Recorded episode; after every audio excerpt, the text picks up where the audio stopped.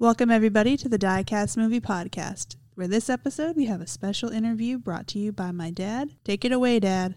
Hello, everybody. Just before we start our next episode up with the interview of George Stover, I just want to let everybody know that we are closing in on episode 100. That's right. We're just uh, seven episodes away from getting to our 100th episode. And if anybody wants to leave us feedback about what episodes they've liked of the 99 that we've played so far, whether it's a movie discussion or an interview or part of the James Earl retrospective, please feel free to send us uh, feedback to diecastmoviepodcast at gmail.com and we'll try to share some of those on the um, episode. I'm looking forward to it. And I'm looking forward to you listening to the interview I did with Mr. Stover. And I hope you enjoy. Thanks. Hello, everybody. Welcome to another episode of the Diecast Movie Podcast. And today I'm joined by actor George Stover, who's been in many different John Waters films, Don Dohler films, and some people call him the king of Baltimore B movies. How you doing today, Mr. Stover? Mm, well, after that introduction, I feel pretty good, Steve. You're welcome. Thank you. well, you've been in over a hundred different um, movies. You know, some of them in theater, some of them direct to video. But I mean, you have a lot of credits. And some of the credits are for movies that never got finished, and they shouldn't even be there in the IMDb as far as I'm concerned, but they still are. That's okay though. Maybe they'll get finished someday. Well, you never know. Um, so, you know, sometimes these films come out 10, 15 years later, and right, you're that's like, true. And then somebody asks you, "What was it like doing that?" Because they think it came out just that that year, like you must have did it the year before, and you're like, I know. that was 15 years ago." That's very true. Sometimes there's a big uh, time lag between the time uh, a movie's finished and the time it uh, uh, comes out, if it comes out. Oh, that, that is that is correct. And before we get talking about your movies, what got you interested in doing acting? Because you you were not an actor full time. You were you were doing another job, and then you did this on the side. So what got you to bug? Well, I, I grew up watching being a movie buff, so I always liked movies. But I uh, in high school I was never even in, in any class plays. It wasn't until college that I did some plays and took some drama courses, and um, and then uh, I did some little theater plays uh, in Baltimore after college, and uh, there wasn't much in the way of movies to be in. I mean, I was an extra in some Hollywood movies that uh, came to town, but uh, there weren't any uh, filmmakers in Maryland that I know of, except John Waters and uh, in the '70s, and later Don Dohler, and uh, and you know the uh, invention of the uh, home video camera changed all that. But uh, in those days, in the '70s, you had to shoot on uh, film, which was more expensive and time consuming, and uh, took a little more in- initiative and uh, work than it does once uh, video came around. So you had to be a little more serious about filmmaking. But uh, you know, the earliest person to make uh, feature films in Maryland independently was uh, John Waters, and uh, I, it turned out I went to I was in eighth grade homeroom with him. Oh, Yeah, that's where I first met him. Eighth grade homeroom. When, uh, I think they still have the homeroom system in schools. It's it's where you report to when you come in in the morning and hear some announcements over the public address system and uh, this, that, and the other, and then you go to your classes. The homerooms were arranged alphabetically, so me being an S and he being a W, we were ended up in the same homeroom. And uh, we were, I guess, uh, just acquaintances, but on Monday mornings, we would talk about the episode of The Twilight Zone that was on Friday night because the, the Twilight Zone was uh, originally broadcast on Friday evenings when it first came out. And we'd talk about the episode of The Twilight Zone that we saw. And, uh, and then the years went on, and uh, I kept reading about this filmmaker named uh, John Waters. He got a lot of press in the local papers. I wasn't sure if it was the same guy I knew in the eighth grade or not. One time, and there was an article in the paper, and it mentioned the neighborhood he grew up in, and it also mentioned he had uh, trouble casting certain types of roles for teachers and parents and that kind of thing, because a lot of his friends kind of looked a little bit, uh, they didn't look like the conservative types. So I, I ended up uh, looking his, his, his name up in the phone book, and I uh, mentioned the street he grew up on, and I ended up talking to his mother, and she gave me his new address, and I sent him a picture and resume, and then uh, a little later, uh, Pat Moran called me, I believe, his casting agent, and she approached me about playing a role in uh, in Female Trouble as the uh, chaplain at the end of the movie. And uh, I went to a meeting and I saw John there, and I we knew it. I knew it was the same person I knew in the eighth grade. So um, I ended up in female trouble. And that was without an audition, but uh, I had to audition for Desperate Living, and uh, I did that and won the part of Desperate Living, won the part of Bosley Gravel in uh, the movie Desperate Living. Yep. So uh, that's how that turned out. And And uh, what was it like working with John Waters? Because you, you also did polyester and hairspray. yeah, I was in uh, polyester. I had a little tiny speaking role, but it was cut out. There's a scene. There's a picture of that of me in that role on my uh, Facebook, one of my Facebook albums, but the scene was actually cut. And then in uh, hairspray, hairspray, I was um, um, a policeman at the mansion where the governor uh, lived, and I'm the guy who opens the car door for the governor. And the most exciting thing about that day was getting to meet Buddy Dean in person. Uh, for those of you who don't know, he had a, a dance show in uh, Baltimore for several years, and uh, he was the inspiration for Corny Collins in Hairspray. Mm-hmm. And uh, so John wanted him to be in this movie. He played a reporter, I believe. So he was flown in from Arkansas, where he, he lived in uh, retirement. And uh, I had never met him before, but he was sort of a Baltimore icon with his dance show. And, uh, um, you know, the local kids would dance, and uh, they'd have regulars and a committee. And uh, sometimes a big, uh, star would come in and lip sync his latest hit song, his or her latest hit song. So it was a pretty important show in Baltimore. And uh, I was finally glad to meet um, Buddy Dean in person. And also on set that day was Ruth Brown, uh, I guess you'd call her a blues singer. And uh, uh, so I met her, and uh, it was a fun day. It was actually just a half a day, but that was me and Hairspray. You'll see my name in the end credits under uh, whatever it says, Mansion Policeman or something like that. Yep. And then I was actually an extra in uh, Crybaby too. And um, if you if you watch the movie, I'm in the courtroom scene, and I'm in the back row with this other girl, and uh, you can see me next to Polly Bergen's hat. If you're looking, uh, let's say you're looking at the screen and you see Polly Bergen and she's wearing a hat, look beyond the hat to the last row, and that's me um, sitting in the last row. And uh, it was kind of funny that day because I was with the other extras and uh, being seated, and, and John called me by first my first name because we worked together, and some of the other extras couldn't believe I was being called by the first by my first name. That was kind of uh, funny. I, I can imagine them thinking, wait, how does, how does, how does, how does was- John Waters know him?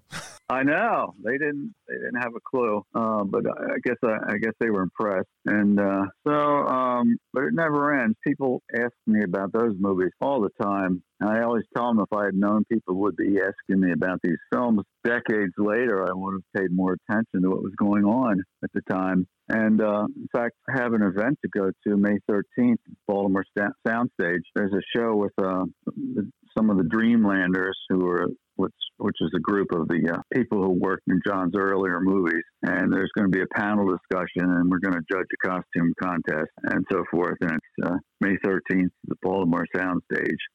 So that should be fun. That all, like it. all that, yeah, all that's because of these movies, and uh, you they have quite a following. Last year, uh, you've probably heard of Camp John Waters. Have you heard of that? Camp John Waters? No, I have not heard of Camp John Waters. Yeah, it's been going on for four or five years now. At this at this uh, camp in Connecticut, and uh, people rent rooms at cabins, and uh, it's like a big weekend, Friday to Sunday or something, and they rent rooms and cabins, and they have John appears there, and some, there's always some guests there, and they have different contests and screenings, and John of movies, and John does his uh, comedy um, uh, routines like he does in his act. And uh, I mean, there's, got, they've got a devoted following.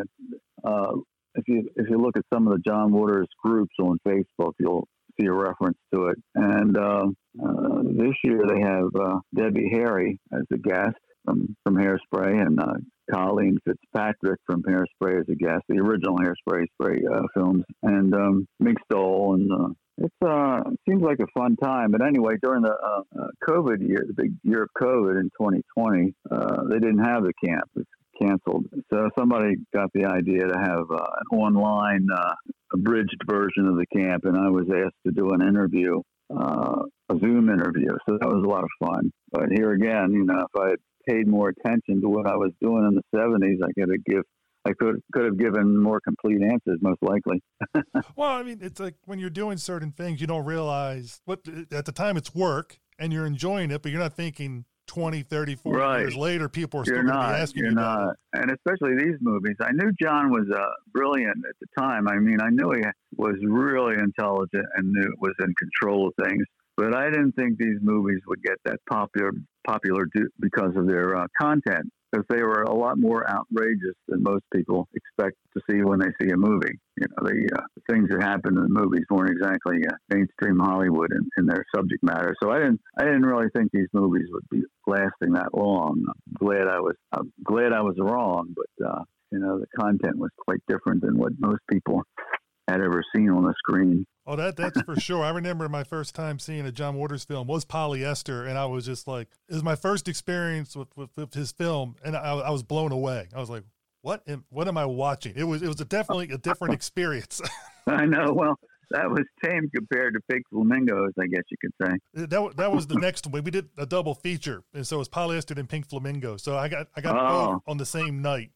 Oh, that's a really uh, a double whammy. Well, must have been fun. It was fun. I mean, it was fun because I'm watching it with a group of friends, and we, we were just enjoying it. And uh, when you're in that, when you're watching the cinema, when you're watching a movie in a, in a group experience, it's always so much better than when you're by yourself. Whether it's in Oh, a sure. theater or whether Yeah. there's like seven or eight of you watching it around the TV, it, it really makes it interesting. Yeah, no, no. But- um, Now, in the John Waters films, did you get to um, interact with Divine? Because I'm curious, because you were in a lot of films that Divine was in. I'm not sure if you had any, you know, you might not have any scenes, but I'm just curious about. well, of course, in Female Trouble, I escorted Divine to the electric chair. So we spoke a little bit on set. Divine always called me father because I was dressed as a priest. So, um, you know, Divine was very nice, but, uh, you know, I was called father all the time on the set of Female Trouble, which, by the way, was in an empty cell block in the Baltimore City Jail. And uh, so I interacted with Divine that day. I was in a scene escorting Divine to the electric chair. And then um, in Polyester, I was uh, in a little scene with Divine. I played a reporter. I was in a little scene with Divine that was cut, but I did get to talk to him. And I got I got him to autograph a picture that uh, was taken on the set of Female Trouble. So I got my Divine autograph when I worked on Polyester. And um, that was the last time I saw Divine at the uh, when we shot on Polyester in, in 1980. And So we didn't keep in touch or anything. But actually, Divine was one year ahead of me in high school, same high school. But I never, uh, um, I don't know whether to refer to Divine as he or she or Shim. I've heard Divine referred to as Shim. Uh, but uh, Divine was ahead, a year ahead of me in high school. But we never uh, crossed paths then. Uh, in the, um, in my junior yearbook, Divine's a senior, but I never knew. Uh, it's kind of interesting. You were in school in the same grade with John Waters, and then you're in the same high school Right, with Divine. I mean, it's kind of it's kind of like uh, this is all meant to be for you. Yeah, and uh, Divine's buried at the Prospect Hill Cemetery in um, Towson, and I I have a, a plot up there. I'm not going to be buried there. I'm going to be buried at another cemetery, but I have a, some, a plot up at Prospect Hill. And I, I would I should try to sell it before I die, and maybe use that as a selling point. You know, it's uh, near Divine. Mm, I should. It's on my to-do list, but it's hard to uh, get around to do certain things like that. Oh, I, under, I understand that. Because some, you know, So, what else morbid can we talk about besides dying? besides that, well, I mean, it, talking about it, talking about the cemetery plots. I mean, it's like eh, Right. yeah, I, I, you probably didn't expect me to talk about that. Well, let's put it this way: it, it's almost like you you when you think of John Waters films, you just think every you, you never know what to expect. So I mean, it, it goes with the flow of what we were talking about. It just goes to different Uh, directions. Sure. Yeah. Now, So, um, you worked with another local director in multiple films, Don Dohler. You know, right. And I- Yeah. one of my favorite films of Don Dohler's is The Alien Factor, in which you played a character that's near to my heart. Maybe it's because his name is Steven. Oh, that's right. Well, his last name is Price because Don Dohler knew I liked Vincent Price, so he made the last name Price. I'm not sure where he got the Stephen from, but um, yeah, that was fun. That was, of course, shot in the 70s, and when when Don and John were the only independent uh, feature filmmakers in in the area, I mean, there had been other feature films shot partially in the area in in years past, but not they weren't independent, and um, uh, so they were kind of pioneers in, in local feature filmmaking. And um, yeah, I, I enjoyed being in that movie because I've always liked science fiction and horror films. And uh, did you see the Blu-ray of it? Yes, I own the Blu-ray of it, and you're in mul- you're in multiple bonus features. Um, yeah, that's because I shot them myself. I was sort of the uh, go-between between uh, the distributor, Fred Olen Ray, and uh, the partnership that owned the movie. And Don Dohler had passed away by that time, so I was kind of uh, in charge of uh, the, the, doing the extras. And uh, I had I, I, had some of the uh, props and so forth, and footage from the Alien Factor reunion at the this convention, and so I put all the extras together. And um, previously, I'd done the audio commentary for Alien Factor when it was released on a double bill with Fiend. It was called the DVD was called Alien Fiend, and had the Alien Factor and Fiend in it. Mm-hmm. And um, I did the audio audio audio commentary for both of those. But um, when it came time to do the Blu-ray audio commentary, I thought to myself, "What can I say this time that I hadn't said before, except to uh, has passed away or whatever?" because I kind of said it all originally. So what I decided to do was to uh, fill up most of the audio commentary with the voices of as many of the actors as I could get a hold of, and um, I had a lot of participation. There's well over a dozen voices on the audio commentary, which might be a record. I don't think there's usually that many people talking, but I had people talk over their scenes. So you watch the audio comment, you listen to the audio commentary I do the introduction, and then uh, at various points, somebody introduces themselves and talk, talks about their participation in the movie.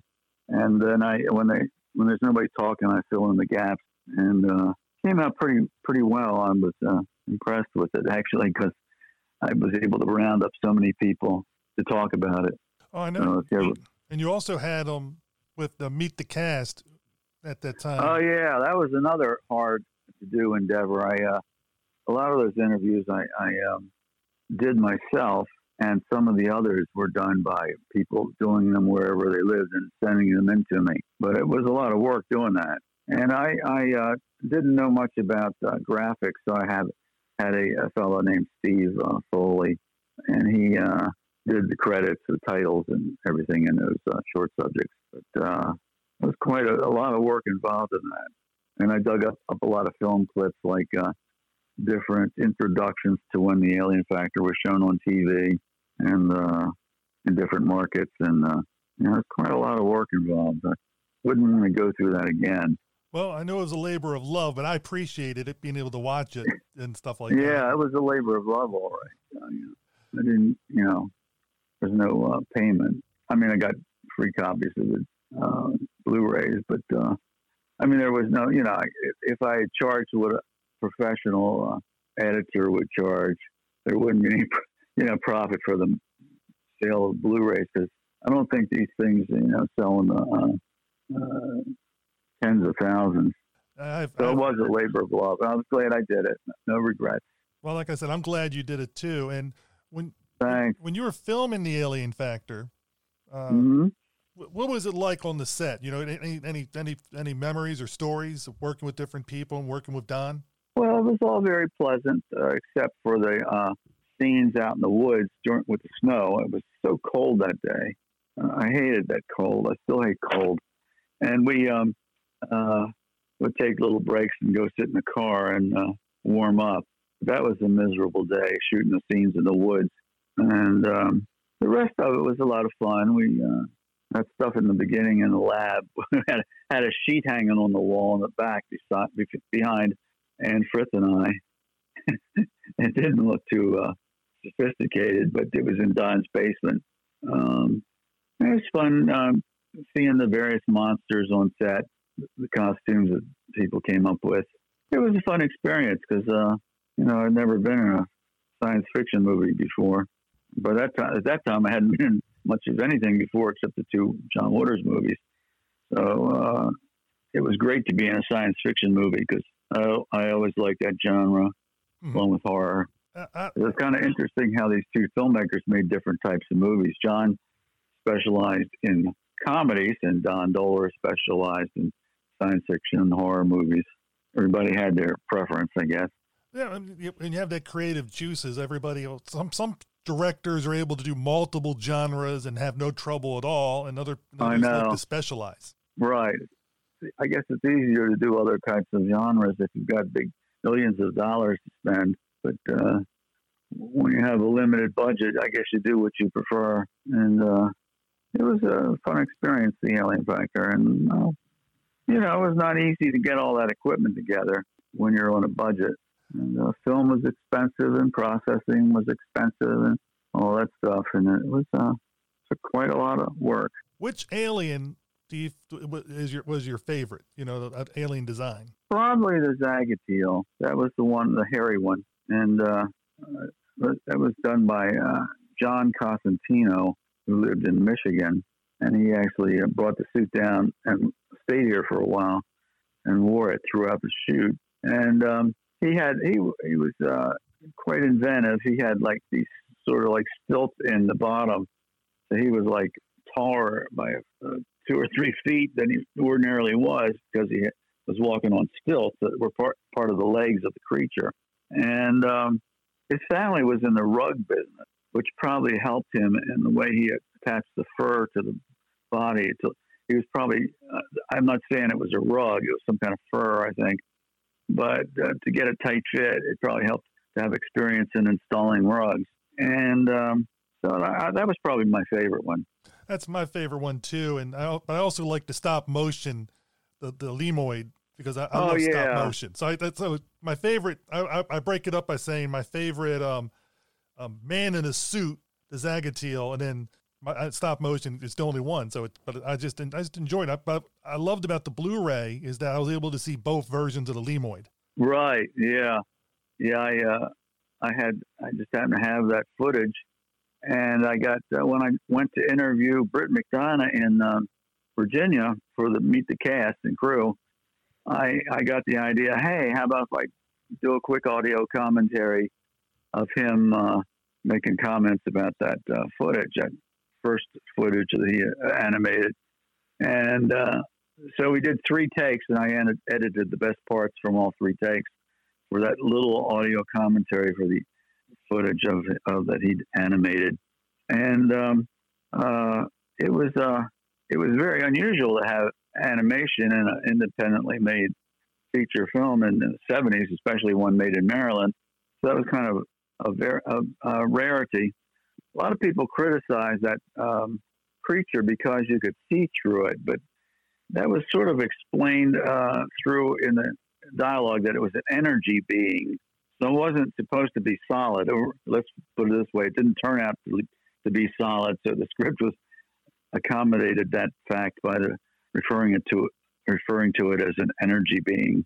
And um, that snow on the ground was actually ivory snowflakes, ivory flakes. it wasn't real snow. Uh, movie magic, you gotta love it. That's right. Yeah, movie magic. Just get the ivory uh, snow from the grocery store. I, I never had an issue with the Lemoid being seen through because of the dialogue being there was an energy creature. Because I also right, remember but some people the some Forbidden people Planet. weren't paying attention. Yes, some people didn't pay attention to that uh, dialogue, and they just saw it for what it looked like. It looked like it was uh, a double exposure, and uh, you know, it wasn't solid like uh, a Ray Harryhausen animated uh, creature. But can't please everybody. No, and, and there's always the people. I don't know. People, if they want to look at things that are bad with something, they're, they'll find stuff. They'll always look for the negatives, and if people are looking Oh, for sure. positives, they'll find positives. That's sure. That's for sure. You know, I mean, we felt really lucky that we got that thing distributed because you know it was on TV. It was in TV syndication for 15 years by uh, Gold Key Entertainment, and the only reason it got picked up wasn't because it was such a great movie. It was because Star Wars was such a success, success in the theaters that TV distributors were looking for uh, science fiction movies because there was a sudden market for science fiction, and they wanted to put they wanted to distribute science uh, science fiction movies, and uh, and not just not in a year or two. They wanted to get them fast, so they weren't as particular as they might have been otherwise about the production values and the plots and the acting. So anyway, Gold Key uh, picked up the Alien Factor, and it was in uh, TV syndication for about 15 years, and a lot of people saw it who ordinarily would never have seen it were it not for the success of Star Wars. And uh, you know, it was uh, cinematic Titanic.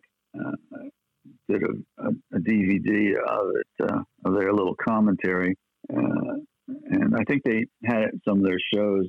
You know, that's the one where they stood on the side of the stage and made comments. There's a whole DVD, of that performance. I've never, and, uh, I've never been a big fan of the mystery science theater or RiffTrax type things. It's yeah, I never liked that either because they would poke fun at some of the movies I uh, really loved. So I never was a big fan of that stuff either. But uh, uh, Cinematic Titanic, uh, that's what they called themselves on the DVDs. I think they had another name when they did their live live performances. But they paid us to, to rip it apart, so that helps. well, as long as the checks cash are, are clear, right? Right, right. Yeah, and it did. So that was a that was a, a good part about it. Who that's the gift that keeps on giving. Nobody ever thought they'd see a dime off that, that movie after it was first released. Uh, I always tell. You know, you, I always years later, somebody wanted to do that to it, so uh, they, they, paid for their privilege. I always tell people it's like when you go to watch this film, you have to remember for a lot of the actors, the director, the cinematographer, this was their first film, you know, and there's a lot of things in it that are done really well. And there's a lot of things where they were still learning mm-hmm. what to do. So the acting is kind of um, hit or miss and and that kind of stuff. But it's but it's a filmmaker who got the the idea and got and Don Dohler was able to carry it through all the way to the end. And I think right, it's hard for me to it's make not, fun of movies where you have somebody and, the team go through and do that job and get it out there. And I, I enjoyed it. Oh yeah, it's it's not easy to finish a movie it's easier to start a movie than it is to complete it and finish it. Um, and uh, as Dick Dyszel undoubtedly told you, the movie has heart. He might might have said that to you. I don't know. Yes. He often says that. Yes, he did. He, he did. Uh-huh. It does have heart. And Dick, what was it like working with Dick Dyszel? Well, he was fun. I uh, was familiar with him already because of his hosting duties on Creature Feature, and uh, so I knew who he, who he was and enjoyed him as a as the host of that show. And he was always pleasant and fun. Uh, it was a positive experience working with him. And of course, later on, he uh, was able to publicize some of Don's movies on uh, his show. In fact, he had a, Don as a guest on his show. And uh, um, not only did he act in the movie and subsequent ones, he was, uh, you might say, a publicist for Don Dohler. Oh yeah, it, it was I think I think it was a good match and how they they worked well together. And uh, um, I know I know Mr. Dyszel has a lot of fond memories of it.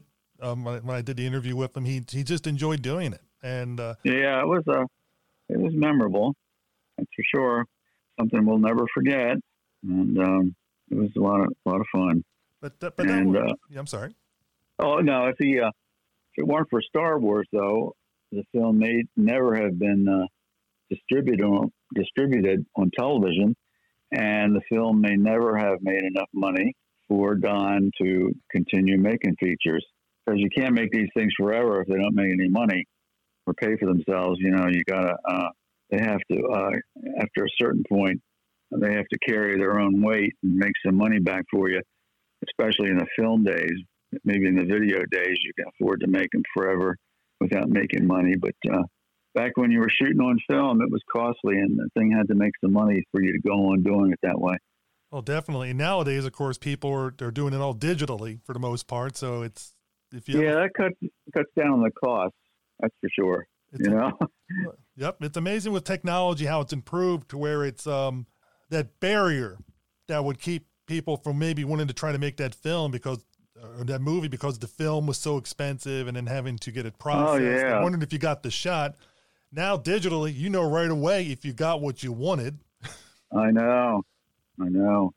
Yeah, it's amazing. amazing. And you know, Don had to to do, to do the editing. Don Don had to rent a flatbed editor and put in his basement. Just big piece of equipment, and uh, it was uh, you know you had to sync up the sound. The sound was on uh, uh, magnetic tape, which was then transferred to 16 millimeter magnetic track, and you had to sync up the sound, and it was a lot of a lot involved, a lot uh, harder than it would be today with uh, your computer. That that is true, and mm-hmm. this was your first movie with Don Dohler, and then of course you did, as you said, Fiend with him. Yeah, well, te- technically I did a short subject for him. I was in one of his eight millimeter shorts, but I haven't seen it since it was shot, and I can't even remember the title. But he made made a bunch of eight millimeter and sixteen millimeter shorts. But his goal was to make a feature film, and uh, you know I worked with him on one of his little shorts. I only I only saw it once. Uh, I imagine it still exists in the basement of his son. Maybe it'll be on Earth Earth um, someday. But yeah, we did we did Fiend next, and that was a fun too. And, um, something interesting about Fiend. Uh, this is something I never would have dreamed of. But uh, you've seen Fiend, I assume. Yes, it, has been a it's been um, a, quite a while. So I, I don't, yeah. don't, don't hold me. I'm not going to hold you to details. Don't hold me to details. okay. Well, I won't. But it was uh, uh, there were some scenes at night in Fiend, which were shot day for night, which means they were shot in the daylight and then they were tinted blue later on so that they looked like they were shot in the night.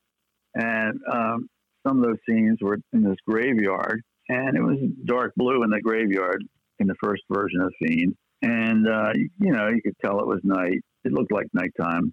And then, you know, when the, when the film finally came out on Blu-ray a couple of years ago, whoever m- made it, uh, you know, they borrowed the, the film elements from Greg Dohler, Don's son, and uh, when they transferred it or whatever they did, the they ended up keeping the um, nighttime scenes as daylight the way they were actually filmed. So all of a sudden, the graveyard scene is in the daytime instead of nighttime. So okay, so somebody somebody on some alert viewer uh, posted something on Facebook that blew my mind. He actually um, posted a, a, screen grab from of the daylight scene of, of one of the tombstones, and it was um, turned out to be that it was for Charles Stover, and it turned out to be the grave of, of my late uncle who died in his teens, and I never had met him. He died long before I was born. So now I know where my uncle is buried. My Whoa. father's my father's kid, my father's older brother, and I never. I mean, I'm not too much into uh, tracking down grave sites, but this is kind of neat because I, I didn't know if he was buried where my grandparents were or not. But the uh, the tombstone actually, you could actually read it the way it was shot in the daytime. It said Charles Stover. And I thought, oh my God. I looked at the dates and it coincided with what I had heard through the family. I said, that must be my uncle. And uh, I knew my father had a, a brother who passed away at an early age, and I, you know, but never knew where he was buried. I just assumed he'd be buried where my grandparents were buried, but he's not. So that was kind of a little bit of a um, strange occurrence. Who expects that? Who expect who expects that when you see a movie uh, the way it was originally filmed in the daylight? Yeah, I was gonna say uh, that'd be gonna. I mean, I think we've all grown up seeing films shot night for day, and, and, and you always know because you can see the shadows and everything else. Right. Yeah. That, yeah, I know. That's what they're going for, and I'm I'm forgiving because you know they, you have to do it, especially if it's a low budget film. It, it's harder to do it at night. Oh, sure. And, yeah, but uh, that kind of blew my mind that that would um, something like that would be visible in the Blu-ray version. I, I did. I saw the Blu-ray version. I did an audio commentary on it with Richard Guyewitz for, for the Blu-ray of Fiend. And I saw the Blu-ray when it came out, but I never looked that co- closely at the names on the tombstones. But somebody else spotted it and, and posted it on uh, in the Don Dohler uh, Facebook group. No, the one thing I wanted to ask you, you mentioned this earlier, and we're about to head into Night Beast. Your character's name is Stephen Price, and you said Price because you really enjoyed Vincent Price, which right. I love too. Don, what are some What are some films that you loved of Vincent Price? Well, I grew up. I when I was growing up, I saw House on Haunted Hill and The Tingler in the theaters.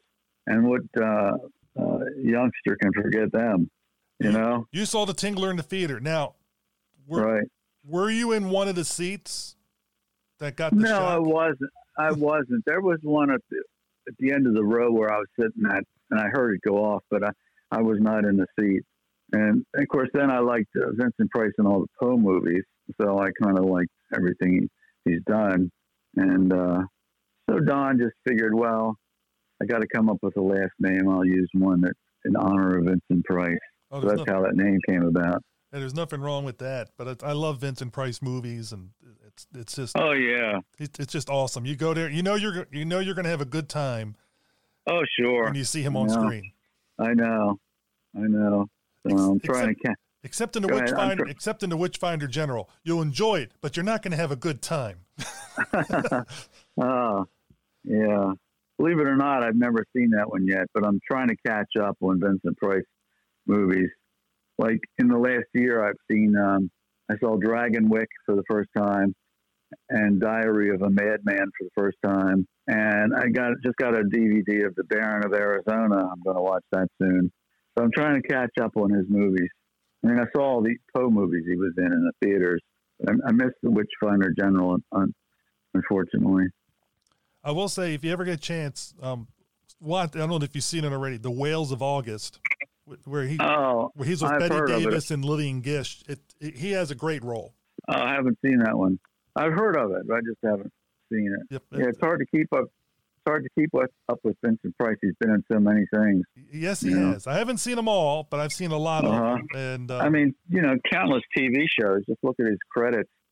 The number of TV shows he's been in is astounding, and uh, you know, you would you wouldn't think he'd have time to do all those uh, TV shows, but he, he somehow was very efficiently uh, using his time, and uh, so I've always admired him.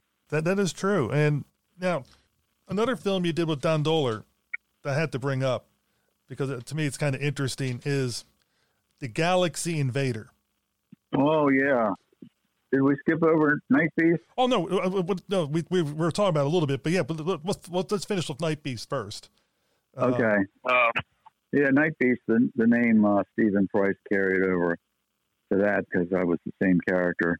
Yeah, because also Dick Dyszel was in it again as the mayor. Right. So I wasn't actually really killed in the Alien Factor. He just was injured and came back to life. Yes, um, yeah, I remember Dick was telling me that the, the snow kept him alive long enough for the paramedics to, to revive him. Right. Yeah. Yeah, it can happen. But he was definitively killed in in um night the in this movie.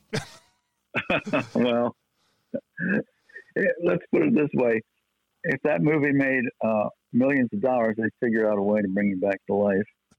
Screenwriters are very creative.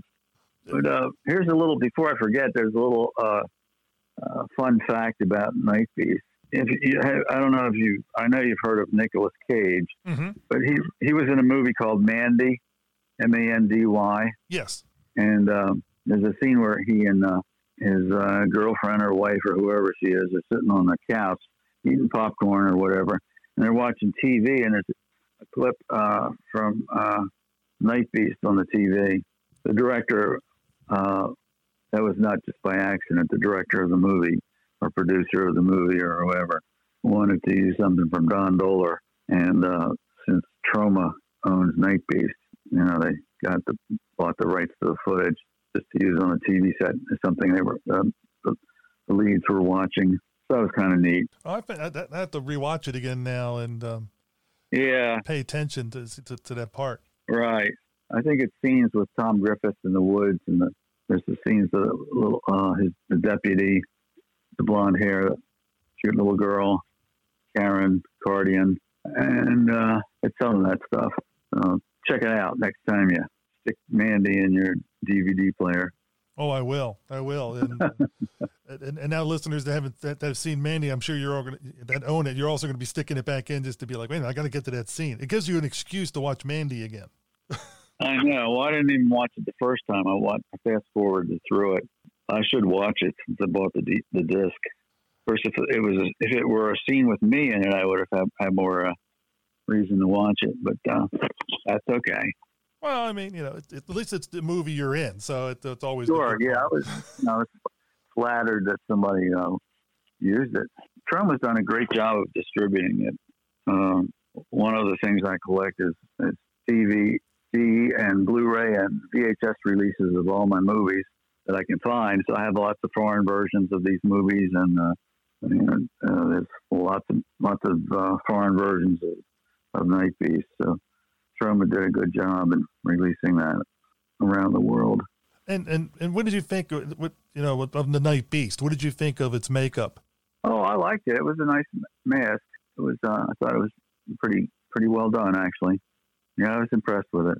I, and um, go ahead. I, was, I just enjoy the man in the suit costumes. You know, for most of the movies. I mean, it's it's you see that to me, it's when it's done, you can look at it a couple ways. You can look at it as, oh, it's a man in a suit, you know, and it's a creature. But I look at it as artwork that is designed for that particular film, and it, has that fantasy aspect or, or or scary aspect, whatever way you want to look at it. But it's just to me, it's a it's a thing of art. Well, yeah, it was. Uh, was very impressed with the uh, the mask for the head and the hands, and um, they didn't have that skin all over the body, so he wore because he wore clothing. That was okay, but it cost you know if it was it would have cost a lot more to make the costume if uh, we had that uh, brown uh, skin over the whole body. But um, yeah, it was nice. I was impressed. I think John Dods did that, if I recall. And Troma liked it. They bought the they bought it lock, stock, and barrel. Yeah, Troma does. Troma has a, a lot of interesting movies out there um, over the years, and right. You gotta, mm-hmm. But you got to give them um, credit because they help the smaller independent people. They'll, they like the work. They'll buy it and get it out there. So it's it's mm-hmm. a, it's a win win for the small guys and um, for Troma. Right. Yeah. Yeah. So we were all happy that we made the sale to Troma.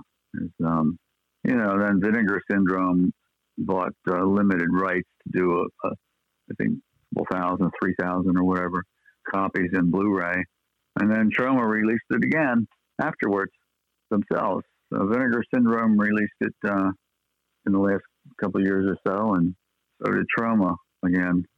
Now, uh, the Galaxy Invader. Yep. You know, that was fun too.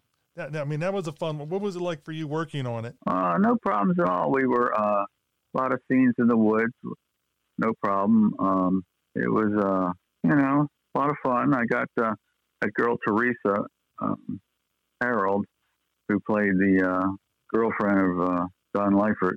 I got her involved in this film because I'd been a play with her, and, uh, Don had his cast of regulars, and, Frith was uh, was in it again, and um, somebody, some fan actually made a spoof commercial for Pabst Blue Ribbon beer using footage from uh, Galaxy Invader. It's on YouTube somewhere. Kind of fun what these people will do. These creative people who know how to use computers better than I do. It's, it's interesting um, how people see different things and they'll be like, oh, I could take this and put this this way and that way, and how their mind works and clicks. Right. Yeah.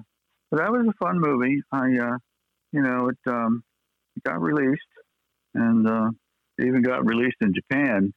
I have a Japanese DVD of it with the pretty sure it has. I'm sure pretty sure it has Japanese subtitles, but I haven't don't re- remember specifically. But it's it's got well, of course, it got released more than it should because it was um, it was thought to be a public domain movie. So all these off labels were releasing it. Plus, Mill Creek Entertainment stuck it in a lot of their box sets, and um, Alpha released it on a double bill with something else. But then uh, the true owner of it, of Galaxy Invader, was Wade Williams. He bought it from Don Dohler. He bought all the rights from Don Dohler and got the negative. And uh, he released it once on VHS, but not on DVD or Blu-ray yet. And uh, he wrote a nasty letter or something. Got his lawyer to write a letter to Alpha Entertainment. And they withdrew the Galaxy Invader from their library, but I don't know what he did with Mill Creek Entertainment. It's in a lot of their box sets, and I um, I don't know for sure if it was formally copyrighted by Don or not. I have a, a hunch it wasn't, um, but uh, and I don't know for sure if Wade Williams copyrighted it for sure. But anyway, he owns a lot of uh, negatives to a lot of movies, and uh, if anybody uh, thinks one of them is public domain. They, they get a nasty letter from their from his lawyer. Uh, have you heard of Wade Williams? Uh, no, I have not. Oh, um, his hobby was buying uh, rights to movies, and he owns the he owns the rights to Invaders from Mars, and they had to pay him when they made the remake, and um, uh, he owns the rights to uh, many other movies, some of which are uh, not as marketable as others. But he, he owns the rights to uh, um, what was it, Flight to Mars, which just came out on from Kino Lorber, and uh, his name's on the box. And he owns a Robot Monster and Catwoman of the Moon, and uh, what is it, From the Moon or Of the Moon? Cat, you know that uh, Catwoman. Yep. Um, and uh, actually, he's uh, licensed uh, Robot Monster to be uh, restored and, and, released on Blu-ray in 3D. So that's coming out probably later this year. But Wade will get uh, probably got payment for that, or we'll have his name, and or we'll have his name all over the box from the Wade Williams collection. But uh, he owns a lot of movies. So he, you know, he actually bought Galaxy Invader from Don Dohler, and uh, um, I think he's basically trying to stop other companies from releasing it because all they have access to is a VHS tape, but he has the, the negative. So uh, if he ever does anything with it, he'll have the best copy available. So far, nothing. Although we've tried, but um, well, we'll see how it plays out with them, you know, because when you, when somebody owns the rights to it, sometimes they put things out in a timely manner, and sometimes they just sit on it for who knows how long, and then it, it misses the opportunity. Uh, I think I think Wade is in his 80s now, early 80s, so he shouldn't sit on it too much longer. That's probably why he, he got them to release Flight to Mars and uh, Robot Monsters in the pipeline for restoration. Um, he had his own company releasing movies, but uh, he, I don't think he's done any Blu-rays on his own. Now, what was it like working with Don Dohler as a director? You know, in all the, in these multiple films, what was he like as a mm-hmm. director mm-hmm. and a writer? Well, he was very uh, nice. He was very uh, pleasant. I never saw him yell at anybody or get upset. He kept his cool the whole time, as far as I know. He was very uh, even tempered. He didn't flare up like some directors might. And uh, his, I don't, he, uh, he, you know, I think he wrote these stories out of necessity because he didn't have anybody else to write them, and he filmed them out of necessity. I think he enjoyed though editing more than anything else and I think he even directing. I, that's why when they formed uh, Time Warp Films, Joe Ripple did a lot of the directing, and John was uh, and Don was just um, you know maybe a photographer or editor. I don't think he really enjoyed working with people and telling them to do this and do that. He um, was more of a technical guy. He didn't grow up directing plays or working with actors, so he was more of a technical guy with equipment. And uh, you know, he didn't really do uh, subtle direction on the actors' performances like some directors might do who have been experienced with directing plays. So actually, um, whenever Joe Ripple wanted to direct a movie, he was Don was more than willing to let him uh, work with the individual people, and Don was content, content to be behind the camera and behind the editing. But he was a very nice guy. Yeah, because uh, you know, because people always wonder, you know, it's uh, it's you know what certain people were like, and he was able to get a lot of work out there. And besides publishing his magazine and, doing other magazines and other endeavors, he was able to get these projects done. And I think that, like I said, you know, to do one movie is, is challenging enough, but he did multiple movies, so he was obviously able to um, get the work out there. Yeah, one right after another, and I think uh, he was only able to do that because of the momentum created by uh, the Alien Factor, which was uh, helped along by Star Wars. They wanted science fiction movies back when the Alien Factor was ready to go, and uh, they got one. they got a lot of them, but uh, you know, that the only one they got from Maryland. That they did, and mm-hmm.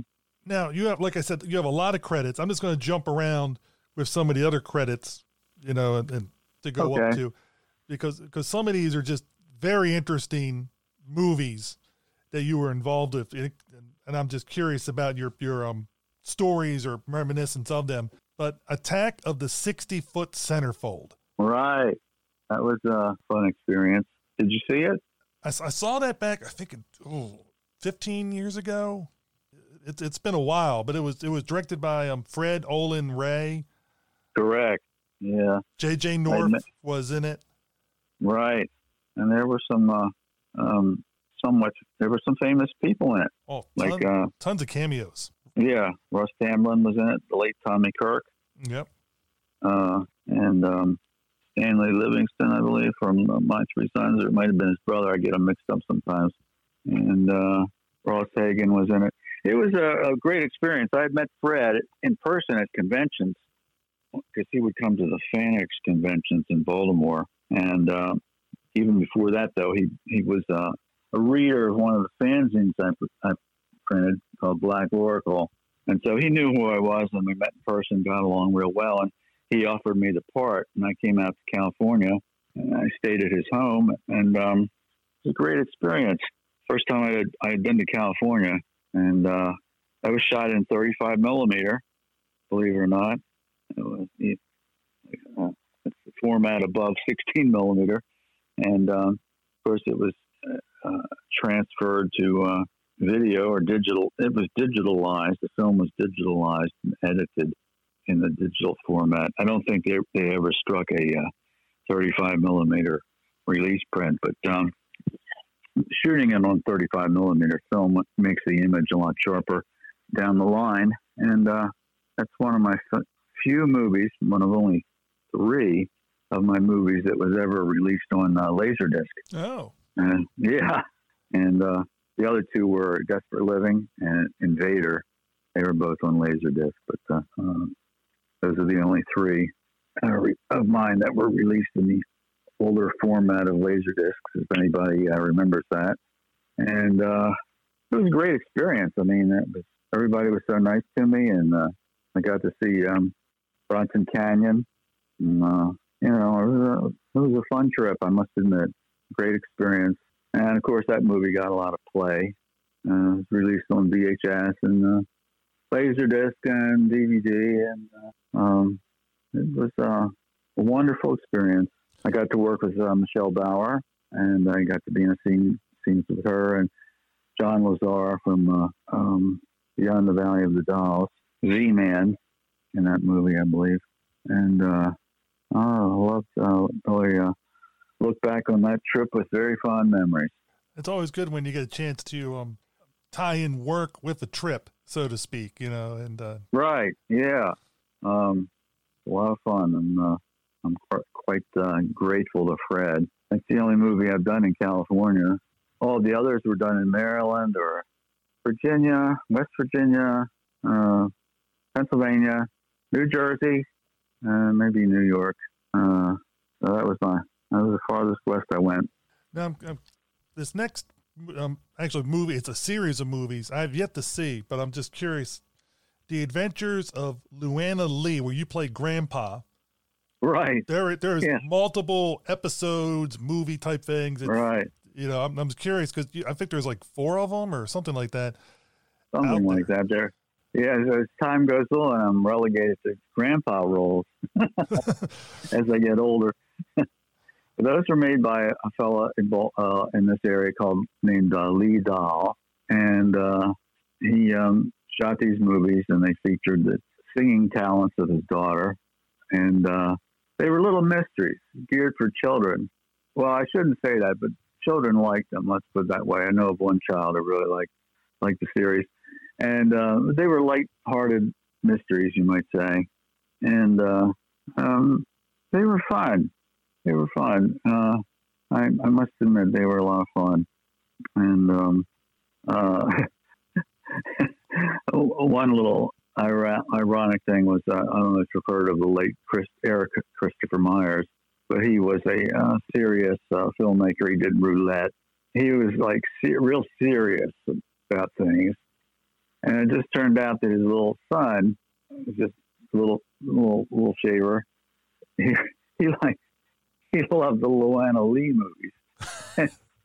and he, she would like know the dialogue and know the songs. It was kind of ironic because here his father was a serious, serious director and writer, yet his son adored these uh, lower, lower, lower budget mystery films with a easier to understand plot. I guess he felt like, why is my son liking this stuff when, when I'm doing big serious dramas and things like that? But um, uh, they were a lot of fun to make, and uh, I must admit, I'm sure some of those. Uh, I don't know if any of the song clips are on YouTube or not, but uh, they were uh, they were a lot of fun. Some of them were filmed up in um, uh, some museum in Howard County, well, in um, um, Ellicott City, and that was a great set to use. And uh, yeah, just a, another fun experience. That was, of course, we're in the video days now, the hard drive days or videotape days. These were not shot on film. At a certain point, I transitioned from film to video or hard drive. Yep, like I said, the technology keeps moving in one direction, and uh... right, yeah, I haven't been on anything in anything shot on real film in a long time. But uh, you know, well, even the pros are using are not using motion picture cameras anymore for to a great extent. There might be a couple of exceptions, like uh, Quentin Tarantino or whoever, but uh, for for the most part, mm, things are shot digitally. In fact, I don't believe the I don't believe that 35 millimeter motion picture cameras are even being manufactured anymore. And of course, they're not projected so much on 35 millimeter anymore, except for uh, certain retro screenings. But uh, um, it's all digital. Most of the most of the cases, in most cases. Well, you never know. It's like one time they said vinyl was dead, and it's in the last several years it's had that resurgence. So oh yeah, that's true. Vinyl's making a comeback. Come back, and then you'll be yeah, waiting there. what's, what's, what's old again is new again. Now, you did a couple of uh, projects with Conrad Brooks. Right. Uh, Conrad Brooks versus the Werewolf and um, Invasion of the Reptoids are, are two I can think of off the top. Yeah. Uh, the Reptoids, when I, I did in Pennsylvania, I remember that real well because I had to go up to Pennsylvania and. Uh, um, you got to play the sheriff. Yeah, yeah. And uh, I think I wore my same costume as in um, Alien Rampage or the Alien Factor 2 Alien Rampage, as it was known on DVD. And so, uh, luckily, I still fit in the costume. But yeah, I wasn't in any scenes with Conrad, though, in that one. Um, well, what about Conrad uh, Brooks versus the werewolf? I'm trying to remember. Do you remember who directed that? Was that David Rock, the Rock Nelson? Yes, it was. Okay. He, I never, uh, I never saw it. And uh, if I'm in it, it's probably because he shot some footage of me at a convention, and it wasn't anything. Uh, it was something done on the fly, I guess you could say. And so I don't ever remembering. It. I don't ever remember being in it because it was something that uh, you know I was already there at the hotel, and just uh, let's put it this way: whatever part I have in it must be min- minuscule. But uh, I've never seen it. I should try to see it at least. But David would uh, would you know go to these conventions and uh, ask different people to do a little line or two of dialogue, and then he he'd figure out a way to stick it in the movie. Yeah, David the Rock Nelson. For listeners that don't know him, he is a force of nature. He has energy yeah. that's beyond. Uh, you know, when he's when he's on, he is on full full bore. I know he's like the Energizer Bunny in those commercials. Yes, he is. But at least he uses his talent, his his powers for the forces of good. yeah, right. So um, I remember I remember him shooting some footage of me somewhere along the line at some convention. I to, uh, we, we went to the FANEX conventions in Baltimore, and then sometimes the Chiller Theater conventions in New Jersey. And he'd always be carrying his camera around, and he might have said, "George, do this or do that," and I said, "Okay."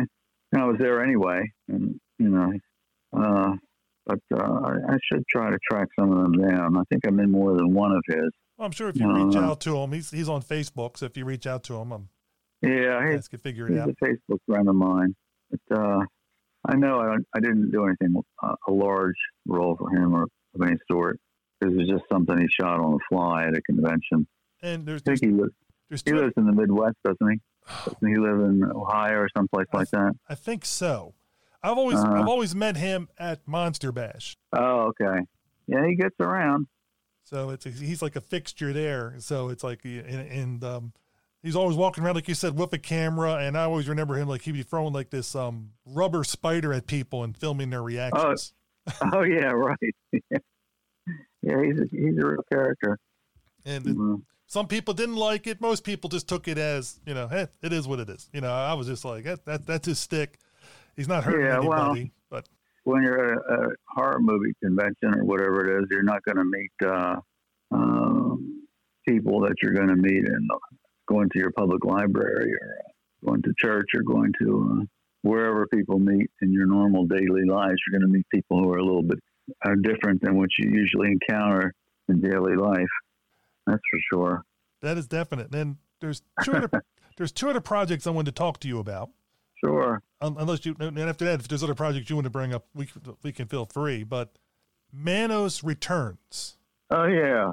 Well, uh, I was um, I'd heard about Manos, you know, the first one. Manos, the Hands of Fate. Yeah, um, I'd always heard about it, but I never had never had seen it. And, and then one day I saw that it was out on Blu-ray of all things, and I got it. And uh, well, that was actually after I was approached to be in a sequel. And um, I finally watched it, and it had a it had a certain charm about it, actually. Although, um, you know, it's not one that I grew up with, but I, you know, I sat through it. It was had a certain charm. I uh, um, now here again, I have to give thanks to Facebook because Facebook has enabled me to get some of these roles because uh, I've met people who are filmmakers on Facebook or they people who knew about me have approached me on Facebook. They knew where to reach me, whether it be for uh, to be in their movie or to be on their podcast or whatever. Yep. Facebook Facebook has uh, been a means to uh, reach out to people, and um, I reached out to some of the people involved with uh, Manos Returns, and they uh, um, approached me about being in it, a little cameo. They had this scene with ghosts or something that was uh, had a lot of cameos in it, so I said sure. And uh, Joe Sherlock directed it. I had been in a, a couple of things uh, he had done, Beyond the Wall of Fear, and most recently, uh, Things 666. I'm in that. If you like, uh, if any of your listeners like to watch his movies, and um, he was directing it. I think it was shot in Oregon, if I'm not mistaken. Uh, I didn't go out there. I shot my scene in Baltimore. The, the good thing I liked about the sequel, I thought it was neat that they got so many of the original people involved. Um, uh, little Debbie reprised her role as grown-up Debbie, and uh, her father actually um, did a little bit for the sequel before he passed, and uh, it was good that he was, um, you know, lived long enough to be in a sequel. And they they got the girl, the ingenue in the first movie. He's all grown up and an adult adult now, and she came back for the uh, for the sequel. And then the one that the guy sheriff, the sheriff who um, from the first one, his I think he passed away, but his son played the sheriff in the in the sequel. So I thought I always like it when they bring people back who had uh, played the same roles before. So I said, you know, this is going to be neat, and uh, so I did it, and uh, you know, it was uh, was a lot of fun. Of course, it would have been less fun if I had to get on a plane and fly to Oregon because that's a long trip, I imagine. So luckily, I could, you know, do my little bit in front of a green screen here in Baltimore. So I, have done a lot of long distance uh, films thanks to uh, Facebook introducing me to people, and thanks to the uh, technology allowing me to shoot myself. For instance, uh, the maker of Monsters is on YouTube. I was in one, uh, and uh, my part was shot in Baltimore. And Graveyard Stories 2, I play a horror host. That's on YouTube. And uh, the rest of those movies were shot in uh, Indiana, but I participated in them thanks to long distance filmmaking. That's that's the great things about um, the technology we have now is that you're able to get people and still have projects coming out even during a pandemic because of green screens and digitally and right. things like that. It, the negative is you don't get to um, interact with whoever you're acting with, and that makes it tougher as an actor, I'm sure, because you don't get to react to what they're yeah. doing and, and feed off that energy for when you're going to be giving yeah, your side that's of true. Uh, fortunately, the scenes I've done long distance for the most part have been um, not really interacting face to face with somebody else. They're like me on the telephone. I mean, I'm reacting to the person I'm speaking to, but not face to face anyway. And you know, uh, the horror host thing for Graveyard Stories too. It was just me looking at the camera like I would have done if I was a real horror host like Dick Dyszel. So luckily, I haven't done too much that uh, that had me interacting with other people face to face. So I know what you mean. I know what you mean, but luckily I've been able to avoid that situation. You know. Now there's a documentary, "No Stopping the Stover." Oh yeah. that you did a few years ago, and um, I haven't seen it yet, but I saw it's on oldies.com besides other places. Right. So I put it on, I, I made a note to add to my wish list. So I'm going to be getting it because I saw the trailer for it and uh, oh. uh, that kind of stuff. Now, and I wouldn't make, sometimes, like you said, you'll see a project, you're like, did this come out? You know, and I looked it up and I was like, oh, yep, it's out. It's at oldies. So it's, it's, it's, it's done and ready to pick up.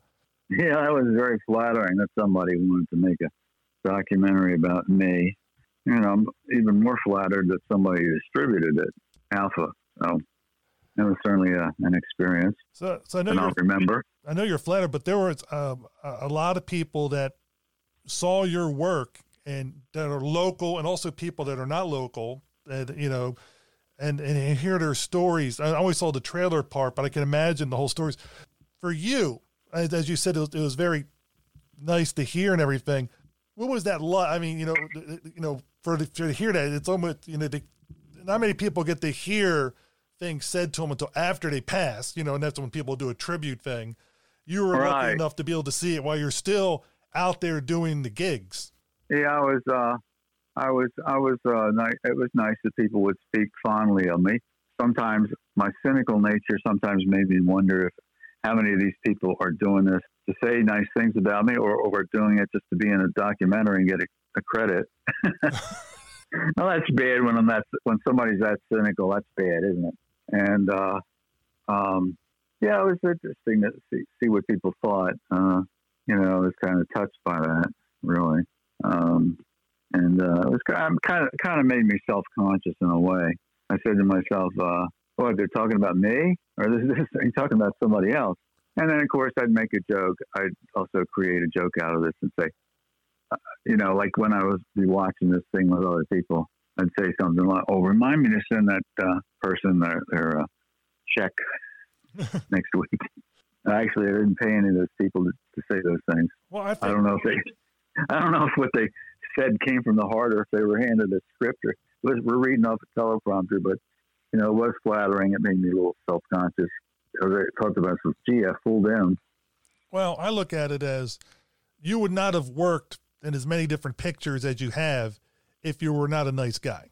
Because, you know, people that have the, the, the attitude or whatever, you know, if people don't want to work with them, the word gets out and then you, you don't make any, you're not in anything else. Oh yeah. I'm very even. I'm, I don't make a fuss. I'm very, I don't, uh, have a meltdown on set or, uh, or make demands. I'm not a diva or anything. I'm very quiet and uh, unassuming, and just you know, I'm anxious to get her finished and go home. yeah, and, and, I think that's that. You know, people pick up on that. You know, like, oh, we we like working with this person. He's a nice guy. Does the work. Yeah. He's professional, I mean, and I think that's the thing that people are they're, they're geared to. And then sometimes you don't realize when you talk with other people or interacting with other people, um, the things that they take from that through you might you might not even remember the exchange, but they remember that exchange, and it that's it very true, very deeply. Yeah, you're you're you're very correct. I uh I, I do know what you mean, but um you know the uh I, I try to make a lot of jokes on set to loosen things up. You know, yep. whenever I can, because I know I know a lot of people get get nervous and uh, and or or anxious or whatever, especially if they're uh, just beginning and, uh, you know, and try to have an attitude like, uh, you know, don't let that camera scare you. It's just a piece of junk, just a piece of machinery. yeah. And especially if you're there interacting with them, you can always tell them, like, just look right. at me, you know, just don't worry yeah, about that. And of course, if anybody makes a boo boo, we can do it over again. This isn't uh, live on national television. We can do it over again if you make a boo boo. That's the one thing about these movies. I'd be nervous too if I was doing a, uh, let's say, live show on uh, national television. I would be nervous too. But since it's just people in a room with people I know and we can always do it again, it's not so nerve wracking. Oh, oh, I agree. I one time had to do a, a segment on um, one of the local news stations when I was working with the Red Cross, and Oh, there was two of us. One guy was with, going with the one station. I went to the other station. His was taped, and um, the person who was our media person, Lene Anderson, who was in in the um, bonus features that you put out for the Alien yes, I was Factor. just gonna, I was just going to mention that she's in the bonus feature of uh, the Alien Factor when she was a reporter. Yep. She she told the, she was telling the one guy, if you say anything wrong, cuss right after. Because if you just say, "Oh, can I do it again?" They'll be like, "Oh no, it's fine." But if you cuss, they can't use it. And I knew mine was live, and I said to her, "I'm assuming you're t- you you don't want me to do that same kind of trick, right?" Well, if they have that second, second, seven second delay like they're supposed to have, they could uh, bleep you out. but still, whatever I said before that I'd want them to take get rid of would already be out there. So it's Yeah, she's, she's like, "Yeah, you're on your own." right, sure, right. Yeah, I don't like doing live stuff. I mean, I did plays live, but you know, they weren't broadcast to a large audience. Uh, but I don't really like. Uh, I don't like getting up in front of people and doing a speech because that's something I uh, haven't memorized. Can't mem- I can't memorize a whole speech, and uh, wherever I hang out, they don't. I don't have. It's too cheap to have teleprompters for the most part. So I would hate to do a, a speech in front of a large group unless I had a teleprompter, like our politicians do. Yep, and even then, sometimes they um they screw it up because it's Oh yeah, and of course, you know that, those late night talk show hosts are reading most of that stuff from a cue cards or teleprompter. I remember seeing behind the scenes pictures of it from the David Letterman show. I believe I believe that's what it was, and you know they had all these uh, uh, cue cards with giant letters on them. Somebody was holding the card up and then would pull it down and hold another one up, and uh, I um, so a lot of the people you see on TV talking off the cuff are not really talking off the cuff. They're reading it. and not everybody can be like a Johnny Carson where they can Right. somebody yeah. goes somebody goes off off script and they're able to go right there with them and just and just keep on I know. with that improv. I know. That wouldn't be me. I would, uh, don't think I'd be very good at that. So, Mr. Stover, what what projects do you have that are coming out or coming up that you want to talk? Anything that you can talk about that are, so listeners will know what to look forward to? you're could be in next. Well, um, I, uh, the main thing I'm thinking of is, is that panel discussion in May. As far as being filmed in anything, there's nothing definite on the horizon, but I am, I do have some things that are coming out. Uh, um, a Shriek show is coming out. It's going to, well, it's going to be on DVD and Blu-ray soon. It's having its premiere in Waynesboro, Pennsylvania in February. Brad Twigg uh, directed it. He's a filmmaker from West Virginia.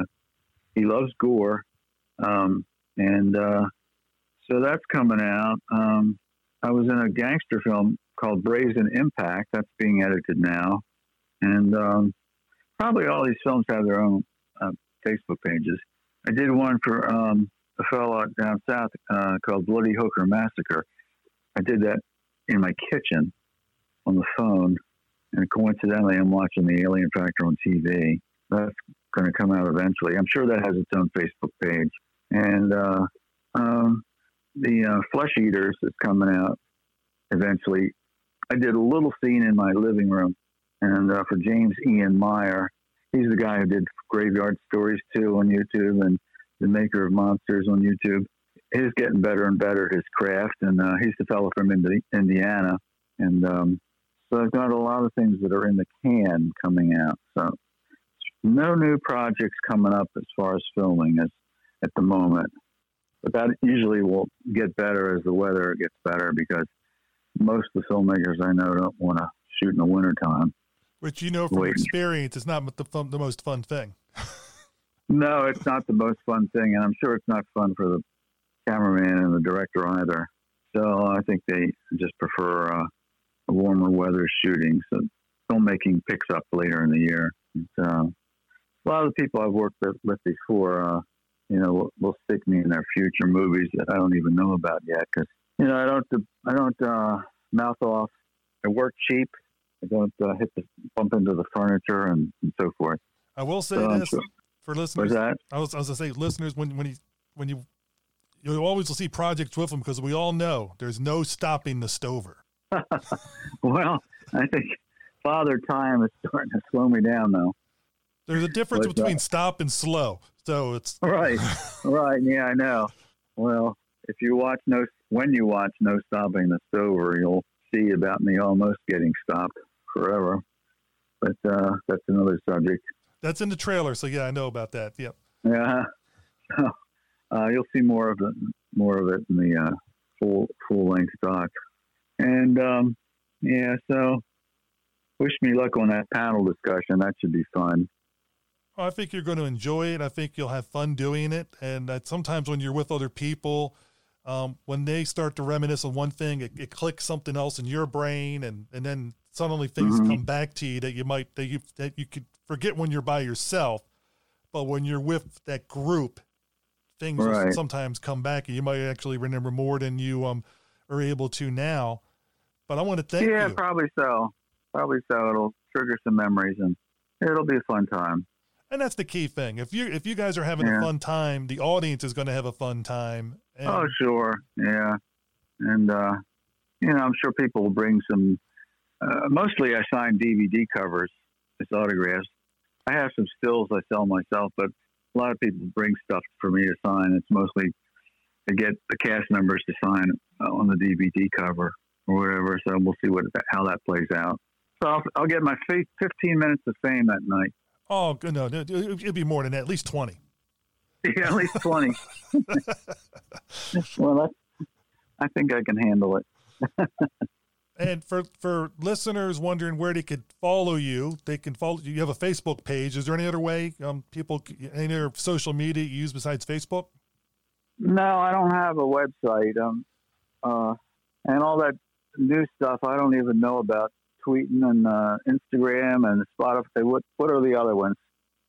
Oh, there's uh, TikTok, Twitter, Twitter, Twitter, TikTok, um, Instagram. Instagram. You, you mentioned them. I mean, you're, you're sticking with the um, the Facebook one, which is, as you said, has worked well for you, and it's worked well. It works well for me. Yeah, I used to be on MySpace originally. Do you remember MySpace? I was never on it, but I remember it. And then, of course, Yeah. it, it didn't. It it's um, Facebook pretty much put an end to that. Yeah, somehow like uh, Facebook was VHS versus MySpace was Betamax. VHS took over. Yes. Now I'm going back. To, maybe you don't remember Betamax. oh, I remember Betamax. Yeah, well, you know, there was a competition between Betamax and VHS, and VHS won. Yep. And then, of like, course, uh, and then of course, um, the DVD took out the VHS, or and, and you know, and so on. right, right. Now it's Blu-ray and 4K and ultra high definition, like discs. Yep, yep. I'm, I'm not one. I don't go for the the, the 4K ones. I, I'm I'm sticking with the Blu-ray. Right, my eyes are not 4K, and they're certainly not going to be 8K eyeballs I have. But I want to thank you for taking time out of your day to um, let me talk to you about some of your uh, you know movies and talking about John Waters and Don Dohler. Well, you're very welcome, Steve. It it was a lot of fun strolling down memory lane.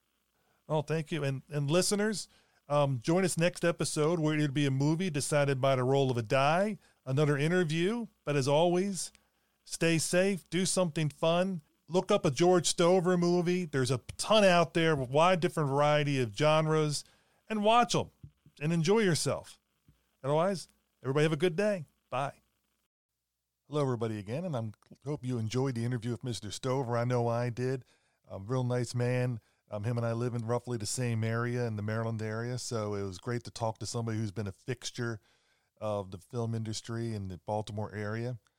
I'll let you know next episode, Ron Adams from Monster Bash will be joining me, we'll be talking about Monster Bash that's coming up in June, and also we'll be talking about the movie House of Frankenstein. So it'll be a little double feature there. Monster Bash, you'll learn who's coming in the June Bash, and we'll talk about the movie House of Frankenstein, one of Ron's favorites. Also, to let everybody remember that Hammerama is now out. So the first episode is out a couple about um, episode one of Hammerama came out on our as our 90th episode overall. And the second episode of Hammerama will be coming out April 27th. And I hope everybody's been enjoying that so far. And again, leave us feedback for this episode and any episode at diecastmoviepodcast at gmail.com. And right now we'll play the promo for Hammerama. Hope everybody has a great night. Bye. I'm Al from New Zealand. And I'm Stephen from Maryland, USA. We are Hammerama. Welcome to our new podcast, Enter Freely and of your own will. Part of the multi award nominated Diecast Movie Podcast, Hammerama is a wide look at the world of hammer horror from either side of the globe.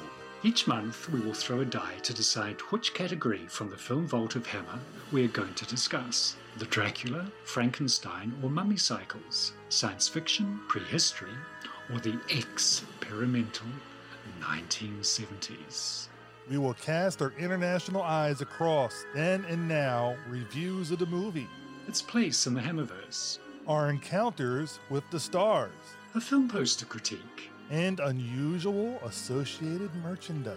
So join us for our bite sized discussion of Hammer's gory glories, stitched together from both ends of the earth. Hammerama is a proud part of the Diecast Movie Podcast.